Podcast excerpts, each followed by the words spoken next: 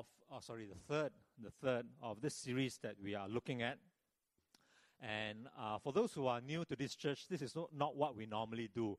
Uh, that is view a video, okay? But for this season, for this next, uh, for these six sessions, we are going to view a, video. But let me just introduce a little bit. Uh, the question is, um, who wrote the Bible? Who wrote the Bible? And I simply want to quote to you from the Bible itself, uh, which tells us who wrote the Bible. In 2 Timothy chapter 3, verse 16, it says, All scripture, that is the Bible, all scripture is God breathed and is useful for teaching, rebuking, correcting, and training in righteousness, so that the man or the woman of God be thoroughly equipped for every good work. And then in 2 Peter chapter 1 verse 20 it says this, above all you must understand that no prophecy of scripture or the Bible came about by the prophet's own interpretation. For prophecy or the Bible never had its origin in the will of man, but men spoke from God as they were carried along by the Holy Spirit. So you can say that the Holy Spirit wrote the Bible. But the words here are they are they only words? Jesus said in John chapter 6, 6 uh, uh, verse 63 that my words are spirit and they are life. So it's more than ABC, it's more than words. And now I want to read to you, and if you can turn to 1 Corinthians chapter 2, uh, a fairly long passage, that these words are more than words. They are what is called spiritually discerned. So there is a, a stronger, a, a spiritual element to the words that we read in the Bible. And let me read now from 1 Corinthians chapter 2. And this is the Apostle Paul writing When I came to you, brothers, I did not come with eloquence or superior wisdom as I proclaimed to you the testimony about God. For I resolved to know nothing while I was with you except Jesus Christ and Him crucified. I came to you in weakness and fear and with much trembling. My message and my preaching were not with wise and persuasive words, but with a demonstration of Spirit's power, so that your faith might not rest on men's wisdom, but on God's power. We do not, however, speak a message of wisdom among the mature, but not the wisdom of this age or of the rulers of this age who are coming to nothing. No, we speak of God's secret wisdom, a wisdom that has been hidden and that God destined for our glory before time began. None of the rulers of this age understood it, for if they had, they would not have crucified the Lord of glory. However, as it is written, no eye has seen, no ear has heard, no mind has conceived what God has prepared for those who love him but God has revealed it to us by His Spirit. The Spirit searches all things, even the deep, deep things of God. For who among men knows the thoughts of a man except the man's spirit within him? In the same way, no one knows the thoughts of God except the Spirit of God.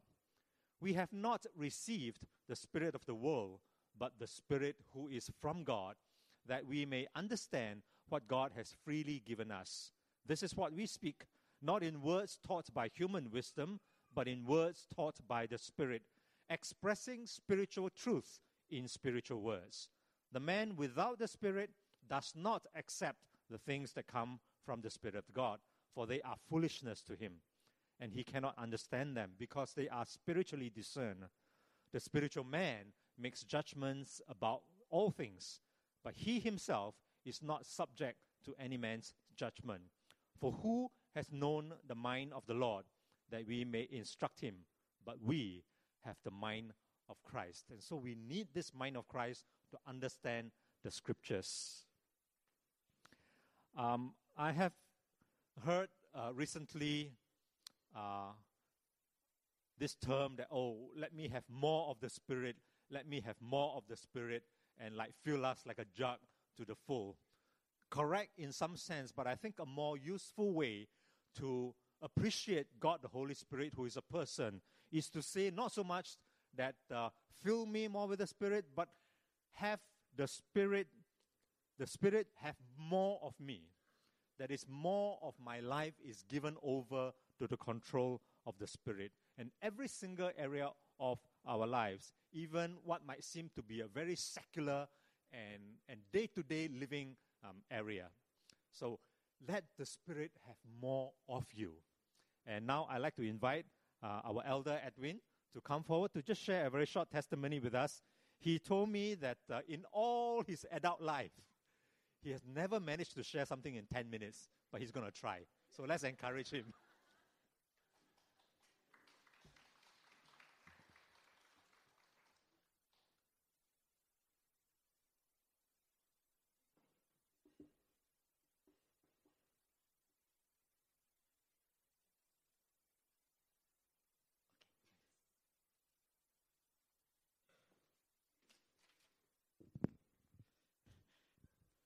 minutes. Um, in 1996, uh, I bought a apartment called the Pearl Bank Apartments in Outram Park. Uh, everybody who has been to that place, many have been to my place, uh, they like the centrality of the location. It is in Outram Park, and there are two MRT lines there. Uh, they enjoyed the view, spectacular view on the 33rd floor of Orchard Road, uh, the skyline there, and I, I, like it too. And they were very impressed with the spaciousness of the place 1,750 square feet, 163 square meters. It's, very, very large. It's a mezzanine with uh, three levels. Uh, I, I, like the apartment. As, as, a matter of fact, I love the apartment. Uh, I, I, would, I never thought about selling it, and I, I, I didn't want to part with it. Uh, so this is a story of the events that led to the sale of my apartment, and how God spoke to me. I know it sounds like I'm going to talk forever, but 10 minutes. okay. Uh, what happened was that um, uh, many people have asked me, Did you regret it? You know, how much did you sell it for? Oh, you can get it for so much more. If you had only waited, this is a much better. You shouldn't have sold it. Why did you do it? Uh, the official reason I gave them is that, oh, because my mother, you know, cannot negotiate the stairs. She was living with me and then she fell and then she lived with my sister. My sister upstairs sold her flat. My sister downstairs sold her flat. The flat is leaking. That's the official reason. There is a real reason. And I'm going to tell you uh, what really happened uh, that God, um, you know, how God spoke to me about selling the flat. So uh, that was in 2006. Everybody moved out. I was alone. And um, I wasn't uh, very interested in selling, but since my brother-in-law is an agent and uh, he, uh, there were so many people who were viewing the place. Like, well, okay, you, you can just bring anybody, you know, like a show flat, you know, I don't mind. I'm living on my own.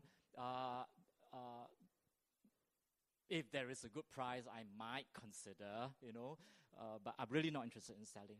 Uh, the prices then were going uh, in the region of 800 plus thousand to 900 plus thousand. So my sister sold theirs in that region. So I told my brother, okay, all right, don't, don't call me, don't bother me unless you have an, there's an offer for 1050.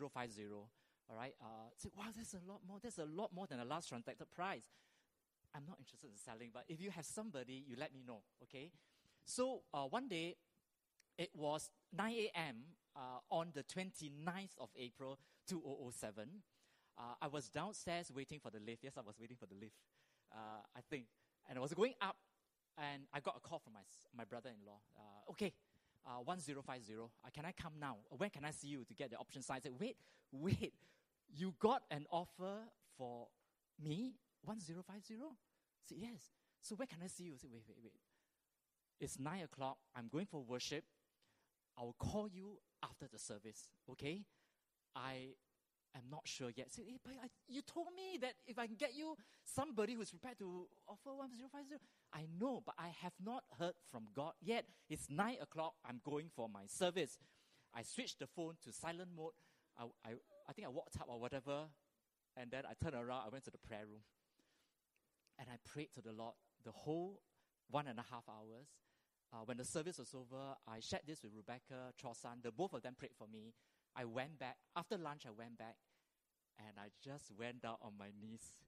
I said that, well, God, uh, this is really unexpected. I don't have to sell. I'm, I'm not pressurized to sell. But now that there's an offer for 1050, I, I really, really, really want to hear from you. What, what do you say about this? And, um, you know, I, I went on my knees. I really went on my knees and I sought the Lord earnestly. And I, I told the Lord, I've opened the Bible many times before. I have heard you many times before. But most of the time, when I read the scriptures, I analyze the scriptures, I study the scriptures. But the scriptures is not just for analyzing and studying. The Word of God is to be studied for instruction, and the Word of God is to be read for communion. Today, I want communion. And, uh, and I opened the Bible for scholarship, but the Bible is also given to me for friendship. And I want the, you, God, to speak to me. Uh, my sheep hears my voice. You say, I want to hear you.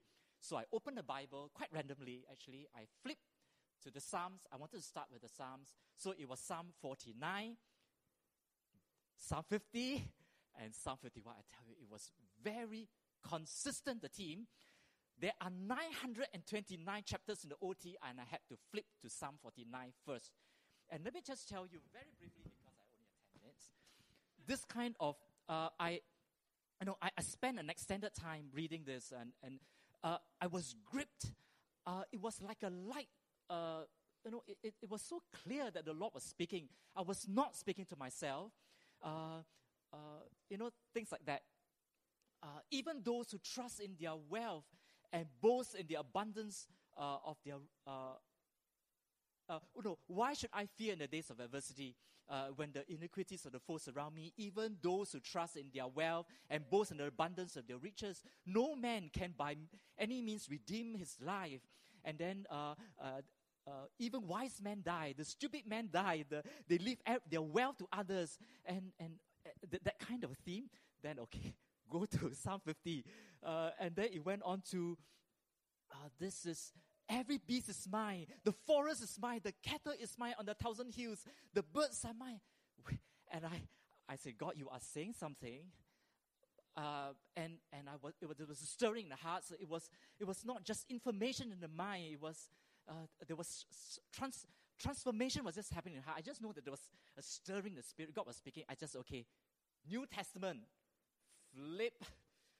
That it was Luke twelve, and then the the parable of those the man who wanted to build a bigger barn and he sold the place and said, okay, you, you, you are saying something, all right? You are saying something. I'm listening.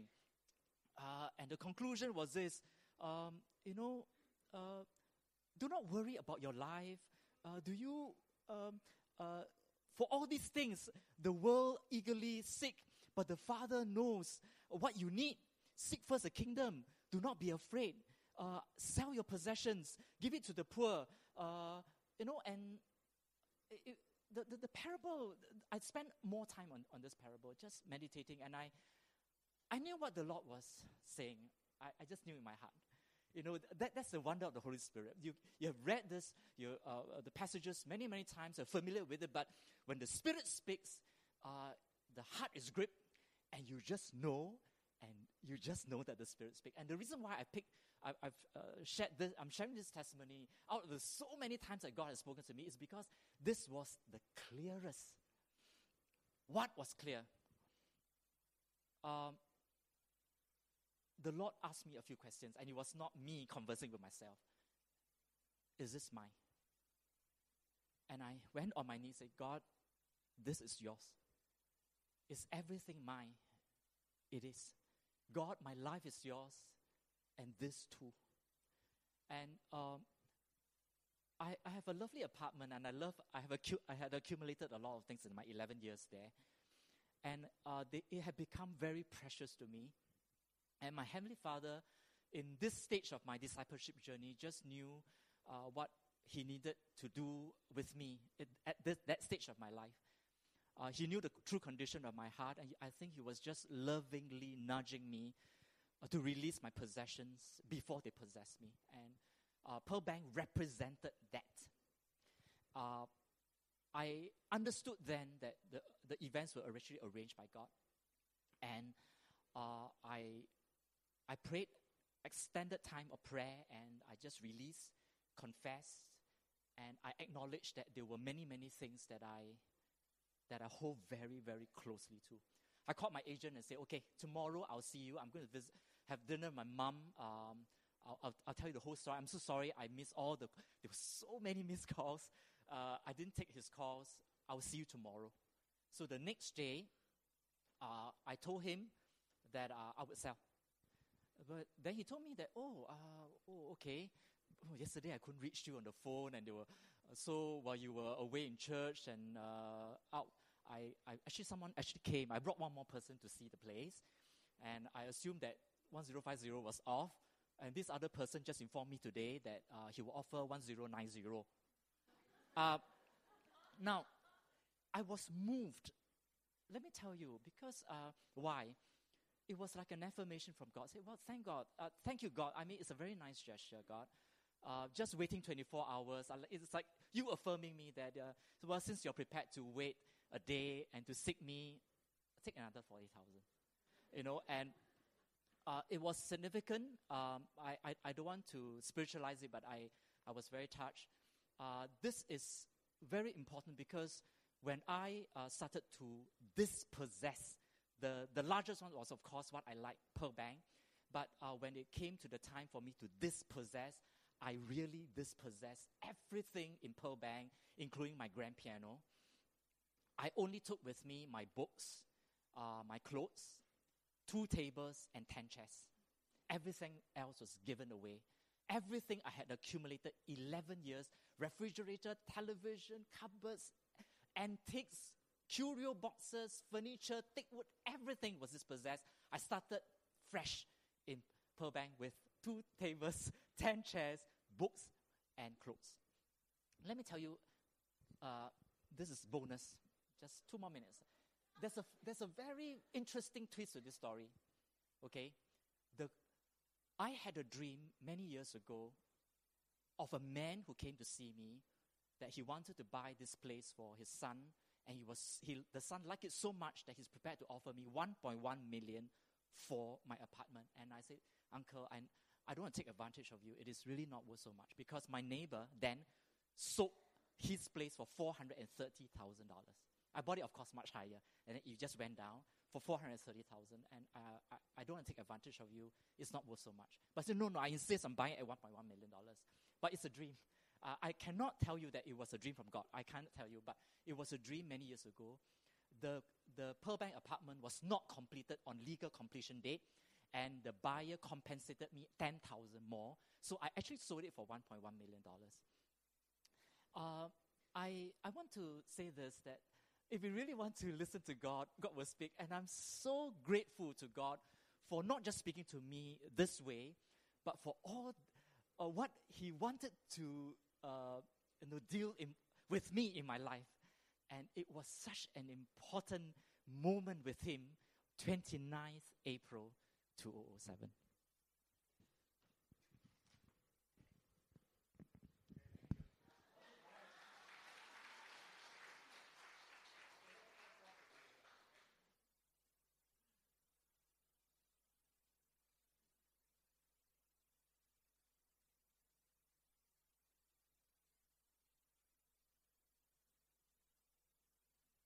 Public Library.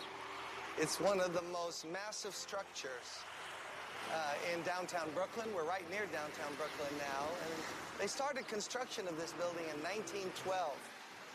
And it would have never been finished unless Andrew Carnegie gave more than a million and a half dollars so that it would become a reality.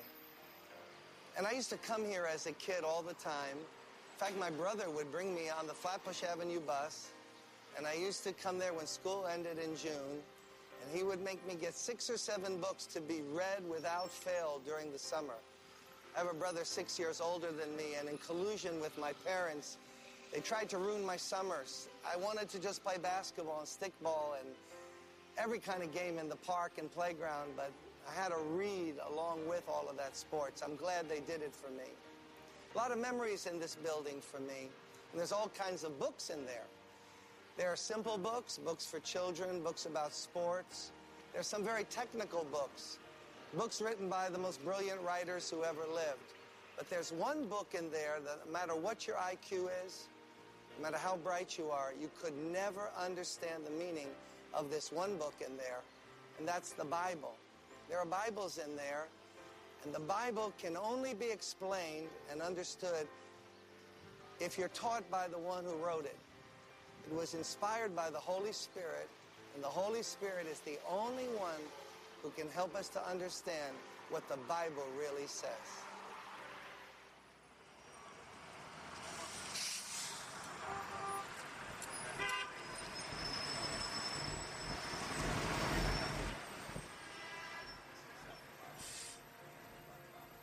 Spirit of the living God, fall fresh on me.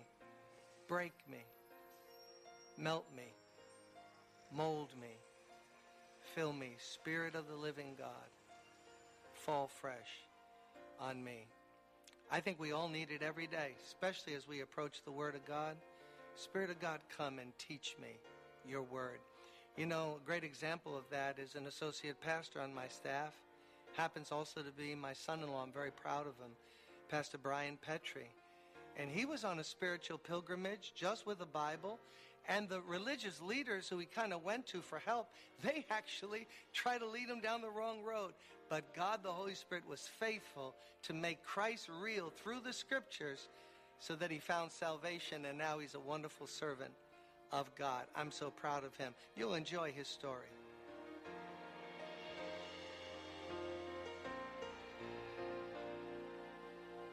Um, my mother had an affair when I was, well, I wasn't born yet. I was a result of the affair with one of my dad's friends. And uh, I'm the youngest of four kids. I grew up in a way where I felt there was something wrong. I felt like there was eh, something that was off in me because I saw how my older dad loved my older brothers and sisters, and that affected me in a really deep way because it wasn't the same with me. And so I tried to do everything that I could to uh, kind of measure up, to please, to do things that would maybe get me a nod of approval or an expression of affection or love. Now, all the while, I, I grew up watching my mom in church. She was probably the most bold person in the church. I, I watched how she would uh, stand up in the middle of a service and raise her hands and sing when nobody else would sing. And my mom went through a whole lot in the way that our family kind of disintegrated. And I, I just figured she needs it. It's a crutch. It'll get her through. I wouldn't sit with her anymore in church because I would get so embarrassed. But it always stood out to me like that she had this something that was beyond what I knew. When I was a sophomore at Erasmus Hall High School in Brooklyn, New York, and by the way, that's the oldest high school in America, and when I went there, it was the largest high school in America, 2,100 students in my graduating class, 7,800 in the whole school. Well, in my sophomore year, I took plane geometry. And for the life of me, no matter what the teacher said, I could not figure it out. I didn't know an isosceles triangle from a bagel with cream cheese. I could not figure it out. About a month or two into the semester, uh, teacher got sick and was replaced by a new teacher. And suddenly, lo and behold, the light went on. I understood triangles and angles and parabolas and all that other stuff, and it was like the light just went on, and it, I had to credit it to the teacher. The way this new teacher came at the at the subject, the way she explained it, met something in my mind, so that understanding followed. Now, when the disciples were here on earth 2,000 years ago, their teacher was Jesus Christ. In fact, they called him teacher or rabbi. They were known as having Jesus of Nazareth as their teacher slash rabbi. And before Jesus left them, he made some specific promises about another teacher who would help them. And I know you won't believe this. This teacher would be better than him. He talked about the Holy Spirit coming, and he called the Holy Spirit the Spirit of truth. He will lead you into all truth, he says in John. In another place, he says, and he, notice he, the Holy Spirit, will teach you all things. Now, what's involved here is more than just the inspiration of scriptures. We know that the Holy Spirit moved upon men who wrote the Holy Scriptures, which is our only rule of faith. But when we read it, Who's the teacher that's going to make us understand it? Because there's no, nothing else in the world like this book. This is my favorite book. It should be everyone's who's a Christian. This is the Word of the living God. And although there are many different kinds of literature within the Bible, the lessons and truth that God wants to convey to us can only be understood with a teacher's help. And who is that teacher? The Holy Spirit. Now, most of us living in 21st century with great confidence in our mental abilities, we just pick it up and read it like the New York Times or Time magazine. We just kind of roll on and we're reading. And we're going to understand this because, hey, I have a fairly high IQ and I went to school and maybe I have a degree from a university and if you take that approach, you'll never understand the scriptures. Oh, you might understand the shell of it. You might get some facts, uh, the subject, the verb, the object. You might understand some sketchy truths. But the real teaching of it that will change your life, the truth that God wants to get into your heart, the revelation of it, the revealing of it, so that your life will be different. Now, that only happens by the ministry of the Holy Spirit. And I have found so many times that I catch myself reading the Bible and I'm not getting it. Does that ever happen to you? I mean, I'm getting it. I've read it before. I understand the subject, the verb, the object, but I'm not getting it. It's not getting into my heart. It's not God speaking to me. It's just I'm doing devotions. And there's nothing deadlier than just reading the Bible to do devotions. And that's why God sent the Holy Spirit. Notice, he's a better teacher than Jesus because Jesus taught with his voice, went in their ear, but you know the problems the disciples had like us. They didn't get it a lot of the times. But when the Holy Spirit came, he teaches us from the inside. He takes the word that he inspired and no one can explain it like he can. And he makes it real to the inner person so that, well, listen, hasn't that ever happened to you? Have you ever read a verse that you've read like 20 times and then you're reading it and you go, whoa, wow, it means that? Like a light goes on, a bulb goes on in your heart, and you start to see it and appreciate it in a new way. What happened then?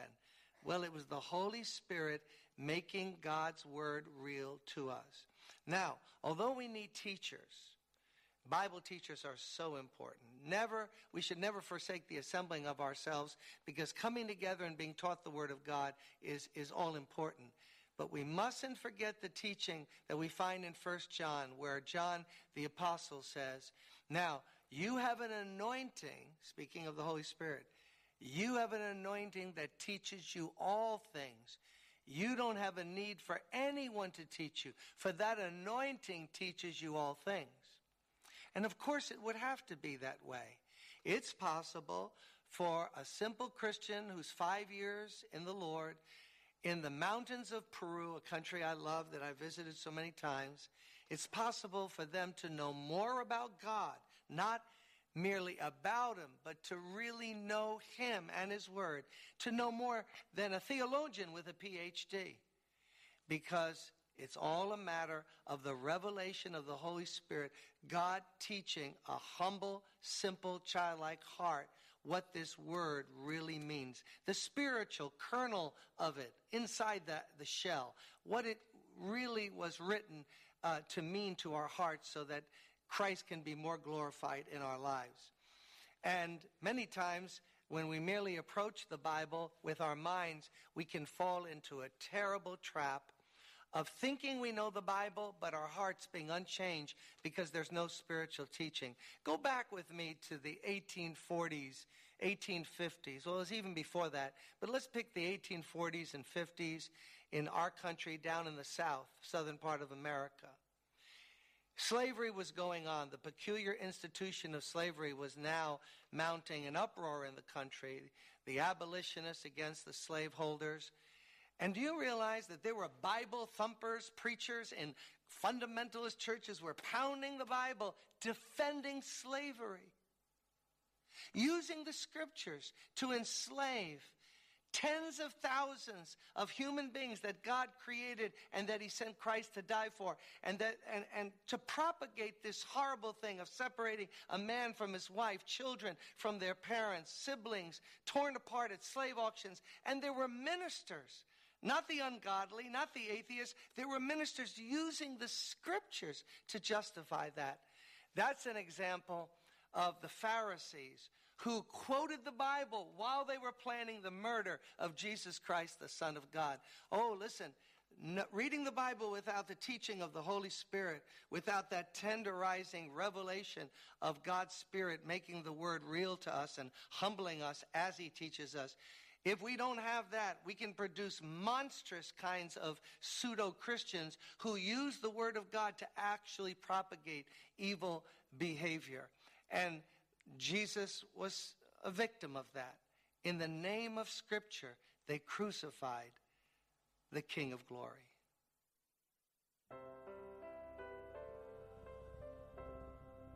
I guess it reached a kind of a crescendo in my life because I ended up going to my mom when I was a senior in high school. My friends were starting to, they studied in school. I can't say I studied a whole lot. I kind of played around more than I should have. And I had friends that were going here and friends that were going there. And I kind of went to my mother going, I don't know where this is going to lead. And she, she said, You know what, Brian? God has a plan for your life. And if you'll just start to trust Him for it, you'll give Him the opportunity for Him to show Himself to you. So as I sat there and I started to reflect on all of it, I, I for the first time in my life, I kind of opened my heart to God. Actually, it was more of a challenge than anything else. And I said, if you're really there and you really care about me, and you, you have this plan like my mom talks about, and you you really want to show yourself to me, well, here I am. Prove it. Show yourself. And then I got upset because I thought, now you're losing your mind, now you're talking to yourself. Nobody's talking back to you. Kind of threw my hands down and walked away. A couple days later, I ran into a man in my hometown, wealthy guy, friend of mine, was a, a friend of mine growing up as his grandfather. And he approached me on the street and said, Brian, what are you doing with your life? You're getting ready to graduate high school. What's going on? I used it as an opportunity to vent. I used it as an opportunity to tell him how wrong everything was and how my life had no meaning and purpose. I unloaded on this guy. And he said to me, Son, I've got a solution for you. I said, I'm all ears. He said, It sounds like you need a little discipline. I said, I definitely need some discipline. he said, I've got, I've got a solution for you. I went to a military school, military college. He said, I'll send you there. I said, What do you mean you'll send me there? I go, I'll, I'll pay for your way. And I went, What do you mean you'll pay for my way? Now, I didn't know this man. I knew who he was. He was a friend of my, or a grandfather of my friend, but I, I never talked to him before. And when he said, I'll pay your way, I said, I don't think I can get in. I don't study hard enough. I don't think my grades are what they need to be. He goes, I'm on the board of directors. If I say you go, you go. Do you want to go? And if you like it, I'll, I'll, I'll pay for the rest of your college. Now, in the moment, I, I can't say I ever felt like God intervened in my circumstance, but that moment I pulled back and kind of in a surreal moment went, I challenge you, and within 48 hours you bring this man into my life. I was like, You're real. So that gave me a little hope. That gave me, it was like God revealing himself in a way that allowed me to see he could intervene. Didn't change my life in the moment. I still carried on and still was as ridiculous and out of control as I was before. But right before I went to school, and he tried to get me to go to visit the school, he goes, You don't know what you're getting yourself into. It was all male military school where it was at the other end of the spectrum where I was. Squared away, disciplined. I was didn't care about anything and just wanted to have a good time. He said, You need to know what you're biting off here. I said, I don't want to know about it. If I know, I won't go. I think this is what I'm supposed to do, so I'm just going to do it. Well, the night before I left, my mother, she hands me a Bible, and it was the message. Hadn't been out for too long. It was in language I got. And when she gave it to me, I went, What is this? She said, It's the Bible. I want you to read it. And I'm like, I'm never going to read this. This is ridiculous. Take it back. Get your money back. You just wasted your money. And she said, I want you to take this with you. I don't want you to just leave it. Take it with you. Uh, there's going to become a point at some time in your life where you're going to need God to help you. And you're going to have to open up your heart. I don't know how He's going to get you to that place, but He's going to get you there. And when you get there, you're going to find what you've been looking for in here. I was like, whatever. I don't even care. I'll just take it. Just stop talking.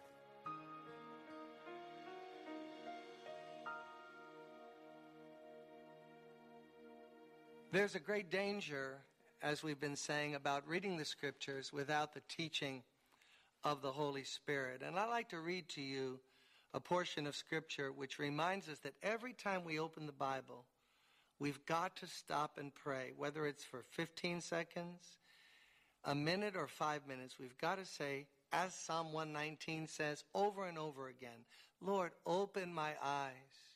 Teach me things from your word.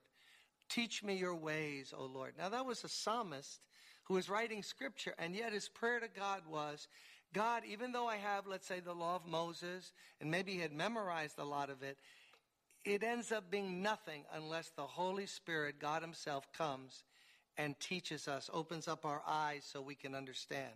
If that isn't the case and we don't get help from the Holy Spirit, we can fall into the terrible habit of reading Scripture just to justify what we already believe. I know all kinds of folks. They, when they read the Bible, it's God, do a new thing, but I'm not changing anything I believe. That's a very odd prayer, isn't it? When we should come like children to the Word of God. And what they come to the Bible for is to find more ammunition for what they already believe.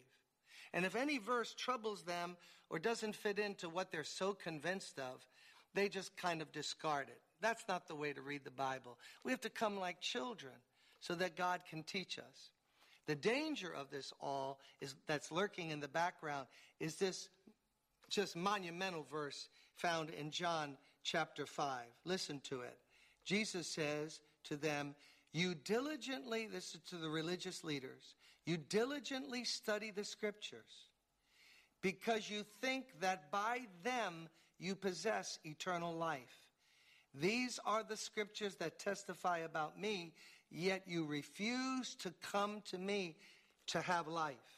Now, isn't that something for us to ponder? Oh, how we need the Holy Spirit to help us avoid the trap of the religious leaders of Jesus' day. You diligently study the scriptures. You study them, study them, just to back up your prejudices that you already have. You study them and they speak of me, but you're so blind that you don't see it and you won't come to me. Can you imagine the people who knew most about the Bible in Christ's day had the Son of the living God five feet in front of them and didn't know him, but they knew the scriptures? Does that not remind us how much we need the teaching of the Holy Spirit? We need to let go of everything we've learned, the traditions that we've learned from men, and that's the problem. A lot of times we identify truth not by what we're taught by the Holy Spirit through Scripture, but we identify it with what we saw growing up in church. Oh, that's what preaching is. That's what prayer is. That's what worship is. What is it? It's what I saw growing up in church.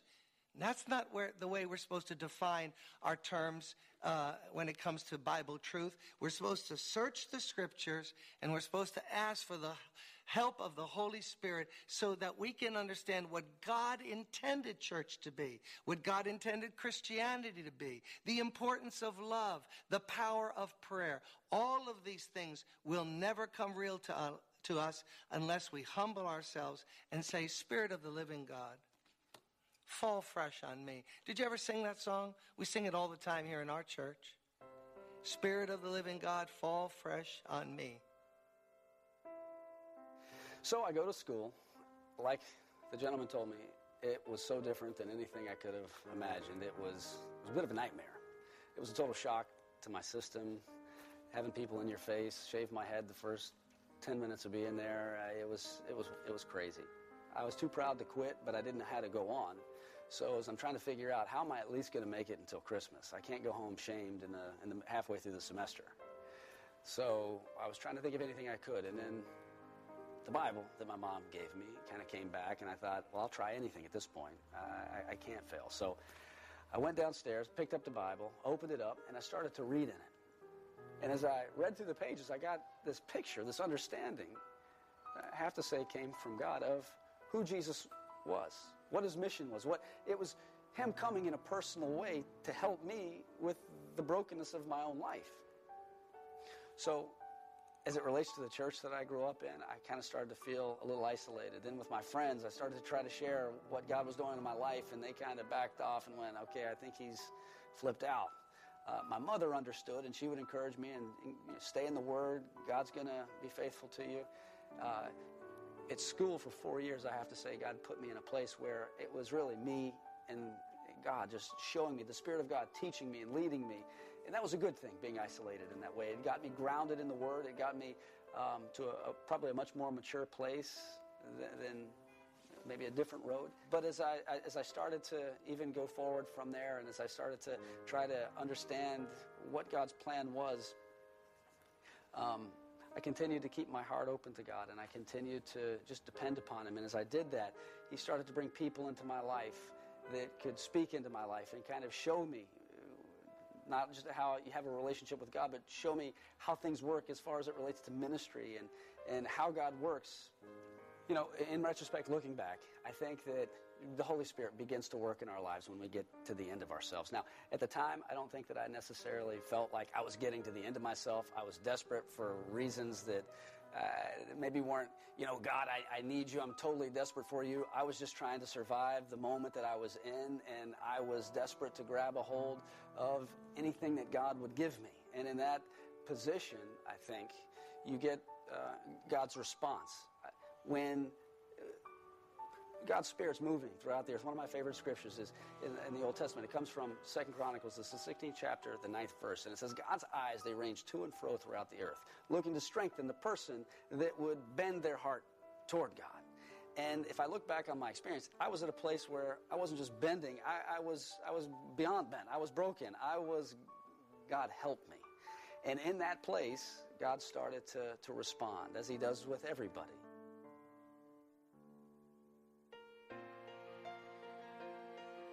You get to the place of desperation, that's where God comes in. And as you live, as I started to grow and do my thing, as I started to try to uh, just live what I thought being a Christian was, I, I think slowly God was showing me, you can't do, like Jesus said, you can't do one thing apart from me. He said, the greatest in the kingdom is the one most like the kid. And even though I was 18 years old, uh, I wasn't a kid anymore, but I certainly wasn't uh, an adult. I probably thought I was farther down the road than I was. Uh, but it took God breaking me and getting me back to a place of dependency, even to this day. I'm 40 years old, and, and I think I'm far more dependent now than I, I was at 18 when I first became a Christian. And in hindsight, I think slowly as I started to look to God's Word and I, I started to realize my need and live in the, the dependence that the Spirit of God's trying to teach us to live in, that's where God was able to come in and really help me and begin to do those things in greater ways of leading me in the direction I should go, of teaching me the things that He needed me to know and, and showing me that I, I, I don't know apart from Him. I can't find my way without Him.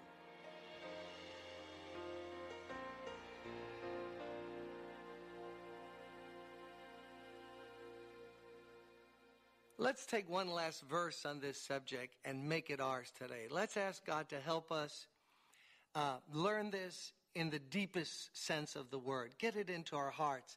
It's a powerful passage found in 1 Corinthians chapter 2 where it says about we Christians, we have not received the spirit of the world, the cleverness and the wisdom of this world. That's not how we, how we operate.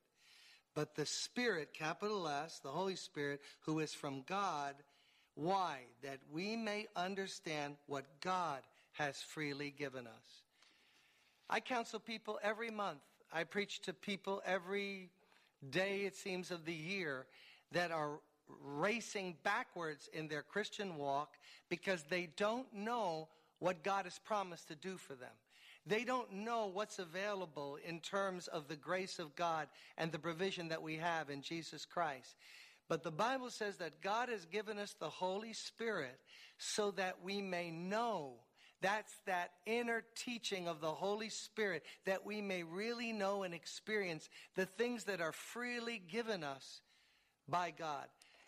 Wouldn't it be terrible to see a guy die in the desert and he's just 50 yards away from the water that would save his life, but he was so lost and befuddled he couldn't find the water? The Holy Spirit was sent so that we don't go off down the wrong road and end up in dry and barren places. He wants to guide us and make real to us all the things of Christ which God has freely given us. Listen, after God gave us His Son, how much more will He give us everything we need today? Oh, Holy Spirit, come and show us the greatness of our heritage that we have in Jesus Christ.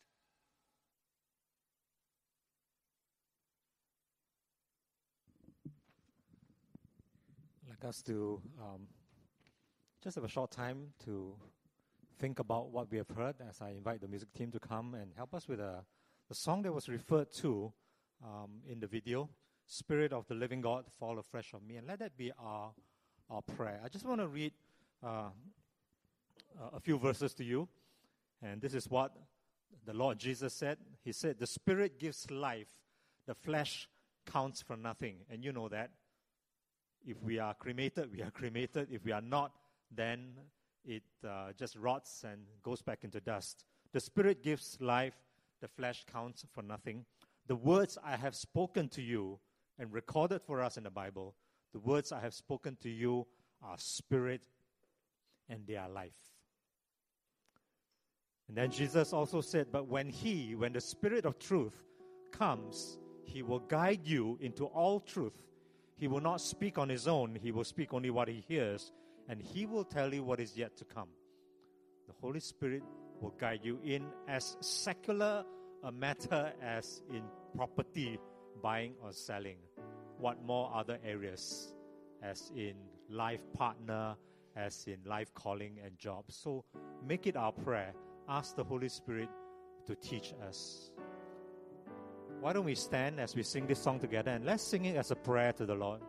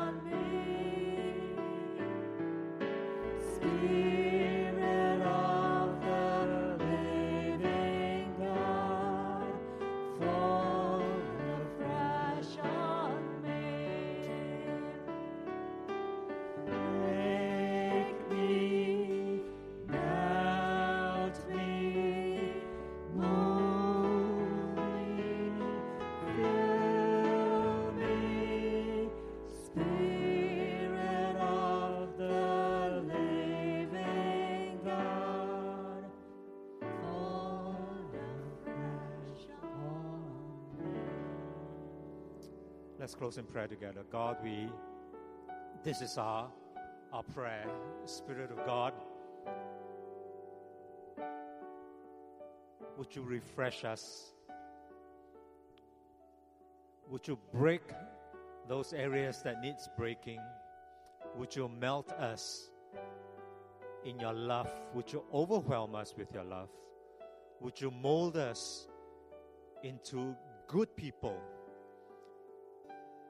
Would you mold our character, mold our lives? Would you fill us with encouragement from on high, strength to overcome, power to live? And so, God, for everyone here, Lord, I pray indeed you would break, you would melt, you would mold, and you would fill us from God our Heavenly Father, something divine that comes from heaven that will give us strength for life today, wisdom for the days ahead. Would you bless each one by filling us with the Holy Spirit? Would our lives be given over to you? Areas that we have been battling with, would we surrender them to you and you take charge and you give us what is really, really good for us. And no good thing does God withhold from those whom He loves. That is your promise, and that is what we believe, and that is what we will get as we surrender our lives to you. So thank you, our Father. Bless us today, encourage us. We pray in Jesus' name.